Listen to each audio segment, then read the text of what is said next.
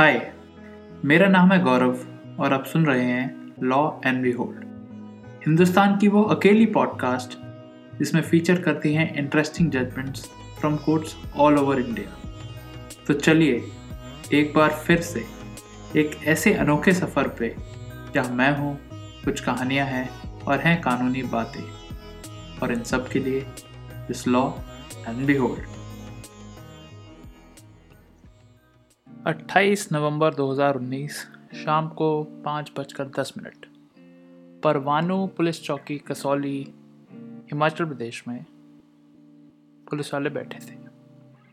उनको एक secret information आती है कि एक सोनू नाम का शख्स अपने पार्टनर के साथ room number 104 hotel royal agency में हीरोइन का धंधा कर रहा है।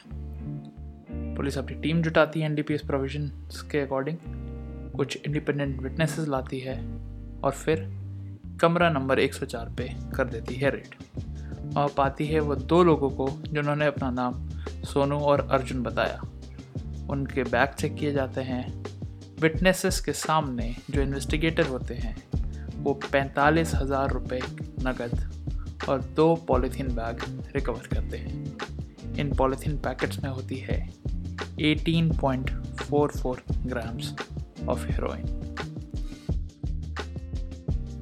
इसके अलावा पुलिस रिकवर करती है तीन सिरेंजेस एक फॉइल पेपर और एक आधा जला दस रुपए का note procedural requirements N act और सीआरपीसी के तहत पूरी की जाती हैं। सोनू और अर्जुन को मौके पे ही अरेस्ट कर लिया जाता है और एफआईआर दर्ज की जाती है। फिर सोनू एक बेल एप्लीकेशन फ़ाइल करते हैं सेशंस कोर्ट के सामने। लेकिन 7 मार्च 2020 को स्पेशल जज सोलन हिमाचल प्रदेश उनकी बेल एप्लीकेशन रिजेक्ट कर देते हैं कि सोनू एक हैबिचुअल ऑफेंडर है और उस पर एन एक्ट के और भी केसेस चल रहे हैं। इसके बाद सोनू अप्रोच करते हैं हिमाचल प्रदेश हाई कोर्ट को, जहाँ पर 25 जून 2020 को वो अपनी बेल एप्लीकेशन विड्रॉ कर लेते हैं। ये परमिशन मांगते हुए कि वो फ्यूचर में भी बेल एप्लीकेशन हाई कोर्ट में मूव कर सकें। इसका सीधा सा कारण यही होता है कि उस समय पर हाई कोर्ट सोनू को बेल नहीं देना चाह रहा था और क्योंकि सोनू अपने खिलाफ एक ऑर्डर नहीं चाहते थे तो उन्होंने ये बेल एप्लीकेशन विड्रॉ कर ली। अब सोनू फिर आते हैं हिमाचल प्रदेश हाई कोर्ट के सामने अंडर सेक्शन 439 ऑफ़ सीआरपीसी और मांग रहे हैं बेल उनका ग्राउंड है कि जो क्वांटिटी ऑफ़ कॉन्ट्राबैंड है जो उनसे अलेजिडली रिकवर किया गया है, वो इंटरमीडिएट क्वांटिटी है एंड उसमें बेल के ऊपर रिस्ट्रिक्शंस नहीं लगते। क्योंकि अगर क्वांटिटी 250 ग्राम से ज़्यादा होती हीरोइन की, तब वो कमर्शियल क्वांटिटी में आता। और फिर सेक्शन 37 ऑफ़ एनडीपीएस एक्ट में जो बहुत स्ट्रिक्ट रिस्ट्रिक्शंस हैं, तब लगते। अभी क्योंकि इंटरमीडिएट क्वांटिटी है, वो रिस्ट्रिक्शन नहीं लगने चाहिए। और ऐसे भी, सोनू बहुत टाइम से जेल में रह चुका है इस केस के लिए। सोनू अपनी बेल एप्लीकेशन में दो ऑलरेडी पेंडिंग एफआईआर का ज़िक्र करता है, एक थी पुलिस स्टेशन कालका, हरियाणा में और एक दूसरी परवानो, हिमाचल प्रदेश में। जो सोनू के वकील हैं, वो हाईकोर्ट के सामने कंटेंट करते हैं। एक सिंगल कंटेंशन रिकॉर्ड गया है जजमेंट में that incarceration before the proof of guilt would cause grave injustice to the petitioner and family यानी सोनू का जुर्म साबित होने से ही पहले अगर उसको जेल में रखा जाए तो सोनू के खिलाफ इनजस्टिस तो हो ही रहा है, उसकी फैमिली भी सफ़र कर रही है। इस बेल एप्लीकेशन को अपोज करते हैं सरकारी वकील। वह कहते हैं कि अगर कोर्ट बेल देना भी चाहता है तो बहुत स्ट्रिंजेंट कंडीशंस के साथ बेल दे। इन सारी बातों पे हिमाचल प्रदेश हाईकोर्ट गौर करता है और नोट करता है कि सोनू के खिलाफ कुछ केसेस पेंडिंग तो हैं लेकिन इस केस में जो प्रेजेंट केस है, उसमें जो क्वांटिटी रिकवर की गई है, वो इंटरमीडिएट क्वांटिटी है। और क्योंकि डेढ़ साल से सोनू जेल में है, उसको एक आखिरी मौका सुधरने का ज़रूर देना चाहिए। हाईकोर्ट नोट करता है कि सुप्रीम कोर्ट ने Sami Ullah versus superintendent narcotic control bureau, जो कि एक 2008 का जजमेंट है, उसमें ये कहा गया है कि अगर क्वांटिटी इंटरमीडिएट हो ड्रग्स की तो rigours of provision of section thirty seven में नॉट बी जस्टिफाइड इसके अलावा, Sunny Kapoor versus state of Himachal Pradesh में हिमाचल प्रदेश हाई कोर्ट ने ही कहा है कि when the quantity is less than commercial the rigours of section 37 of S act will not attract and factors become similar to bail petitions under regular statutes यानी section 37 के लिए commercial quantity ज़रूरी है, अगर कमर्शियल क्वान्टिटी नहीं है तो regular statutes यानी सी आर पी सी में जो बेल की कंडीशन दी गई हैं, वही लागू होंगी। Thus when the maximum sentence can not exceed ten years and the accused is yet to be proved guilty the grant of bail is normal unless the prosecution point towards the exceptional circumstances negating the bail तो सोनू के case में कोई exceptional circumstance prosecution नहीं लाता है। वो एक regular argument करता है कि सोनू एक हैबिचुअल ऑफेंडर है और बेल के लिए अग्री भी कर जाता है प्रोवाइडेड स्ट्रिक्ट कंडीशंस लगाई जाती हैं। जो अक्यूज की पॉसिबिलिटी है कि वो इन्वेस्टिगेशन को इन्फ्लुएंस कर देगा विटनेस को परेशान करेगा एविडेंस को टैम्पर करेगा, या हो सकता है कोर्ट से भागी जाए, उसको रोकने के लिए काफ़ी इलेबोरेटिव और स्ट्रिंजेंट कंडीशन लगाई जा सकती हैं, ऐसा हिमाचल प्रदेश हाईकोर्ट कहता है।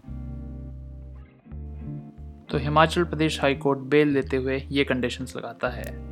पहली कि सोनू को पच्चीस हज़ार रुपये का एक पर्सनल बॉन्ड देना होगा और दो श्योरिटी देनी होगी सिमिलर अमाउंट की to the satisfaction of judicial magistrate having the jurisdiction over police station conducting the investigation and in non availability any इलाका मैजिस्ट्रेट इन श्योरिटी को एक्सेप्ट करने से पहले मैजिस्ट्रेट को यह डायरेक्शन दिया जाता है कि उसे चेक कर लेना है कि श्योरिटी केपेबल है सोनू को प्रोड्यूस करने में, और श्योरिटी की जूरिस्प्रूडेंस को कंसिडर करते हुए उन्हें एक्सेप्ट करना चाहिए। इन द ऑल्टरनेटिव अगर सोनू श्योरिटी नहीं ला पाता है तो फिर सोनू एक पर्सनल बॉन्ड देगा और फिक्स डिपॉजिट देगा पच्चीस हज़ार रुपये की made in favour of chief judicial magistrate district Solan, Himachal Pradesh. High court कहता है कि ये श्योरिटी ऐसे किसी भी बैंक से ली जा सकती है, जहाँ पे स्टेट का स्टेक 50 परसेंट ज़्यादा है, या कोई स्टेबल प्राइवेट बैंक जैसे H D F C bank I C I C bank Kotak Mahindra bank etcetera with the clause of automatic renewal of principal and liberty of the interest reverting to the linked account यानी जो F है, पच्चीस हज़ार रुपये की, वो automatically renew होती रहनी चाहिए। और दूसरी कंडीशन ये लगाता है कि जो पच्चीस हज़ार रुपये की फिक्स डिपॉजिट है, ज़रूरी नहीं है कि सोनू के अकाउंट से ही आए या फिर एक ही, एक मुश्त पच्चीस हज़ार हो। वो टुकड़े टुकड़े में भी हो सकती है, अलग लोगों के अकाउंट से भी हो सकती है, मगर एफ़ का होना ज़रूरी है। अगर फ़िज़िकल फॉर्म में एफ़ दी गई है तो ओरिजिनल रिसीट कोर्ट को देना पड़ेगा। अगर ऑनलाइन की गई है, एक प्रिंट आउट है तो उसे किसी वकील को अटेस्ट करना पड़ेगा और पॉसिबली अक्यूज यानी सोनू को साइन करना पड़ेगा काउंटर साइन करना पड़ेगा और ऑनलाइन लिक्विडेशन डिसेबल करके कोर्ट में फ़ाइल करना पड़ेगा। सोनू या उसके वकील nearest branch of the bank को बताएँगे कि ये एफ़ डी श्योरिटी के रूप में दी गई है। ये इन्फॉर्मेशन वो बैंक को ईमेल से या कुरियर से दे सकते हैं। इसके बाद सोनू इन सब का प्रूफ कोर्ट में जमा करेगा। अब सोनू को श्योरिटी बॉन्ड लाने फिक्स डिपॉजिट सोनू के ऊपर निर्भर करता है। अगर वो फिक्स डिपॉजिट से श्योरिटी बाद में कन्वर्ट कराना चाहता है या वैसे वर्षा ये भी सोनू को मौका दिया जाता है। इसके अलावा हाईकोर्ट कुछ रेगुलर कंडीशंस भी लगाता है, जैसे कि पटिशनर यानी सोनू एक बेल बॉन्ड एग्जीक्यूट करेंगे कि वो हर तारीख पर कोर्ट में आएँगे। वो कोर्ट की प्रोसीडिंग्स डिले नहीं करेंगे। इसके अलावा अटेस्टिंग ऑफिसर पर्सनल बॉन्ड के पीछे, सोनू का परमानेंट एड्रेस उसका phone number WhatsApp number email ID bank account की डिटेल्स नोट करेगा और अगर कोई चेंज होता है तो तीस दिन के अंदर सोनू को तुरंत उसे बताना होगा। सोनू किसी विटनेस को इन्फ्लुएंस नहीं करेगा प्रेशराइज नहीं करेगा प्रॉमिस डायरेक्टली इनडायरेक्टली कुछ नहीं करेगा। या भले वो पुलिस ऑफिशियल ही क्यों ना हो। इसके अलावा जो इशुएंस ऑफ़ समन्स हैं या अवेलेबल या नॉन अवेलेबल वारंट्स हैं, वो ईमेल से भी किए जा सकते हैं या फिर व्हाट्सएप से भी भेजे भेजे जा सकते हैं। अगर सोनू किसी तारीख पे पहले अपेयर नहीं होता है तो पहले केस में तो समन इशू होंगे, दूसरे केस में अगर दूसरी बारी भी अपेयर नहीं होता है तो अवेलेबल वारंट होंगे और फिर अपेयर नहीं होता है तो नॉन अवेलेबल वारंट हो सकते हैं। अगर पेंडेंसी ऑफ़ ट्रायल के दौरान सोनू कोई भी ऐसा ऑफेंस रिपीट करता है, जहाँ पे सात साल से ज़्यादा की सज़ा है या इन बेल कंडीशंस का कोई वायलेशन है तो स्टेट यानी राज्य सरकार, एक अप्रोप्रिएट एप्लीकेशन मूव कर सकती है हाईकोर्ट के सामने seeking cancellation of bail otherwise bail bond जो है वो पूरे ट्रायल के दौरान लागू रहेंगे और सोनू को जेल नहीं जाना पड़ेगा। कोर्ट विश्वास जताता है कि सोनू को क्योंकि जेल से छोड़ा जा रहा है, वो अपना बिहेवियर अच्छा रखेगा।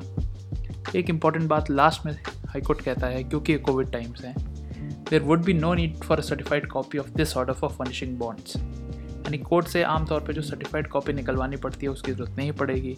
सोनू का कोई भी वकील ऑर्डर को डाउनलोड करके, उसका केस स्टेटस लिख के ऑफिशियल वेब पेज से प्रिंट आउट निकाल के, उसको ट्रू कॉपी अटेस्ट कर सकता है।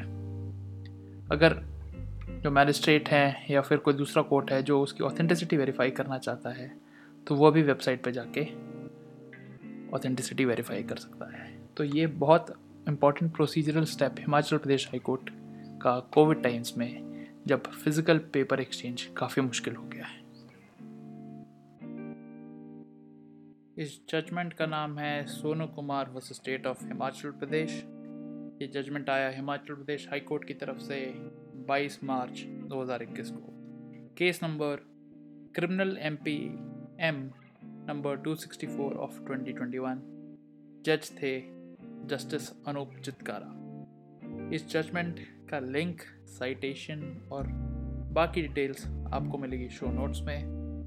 ऐसे और जजमेंट्स को सुनने के लिए सब्सक्राइब करिए law and behold on your favourite podcasting platforms अगले हफ़्ते तक के लिए take care and have a great week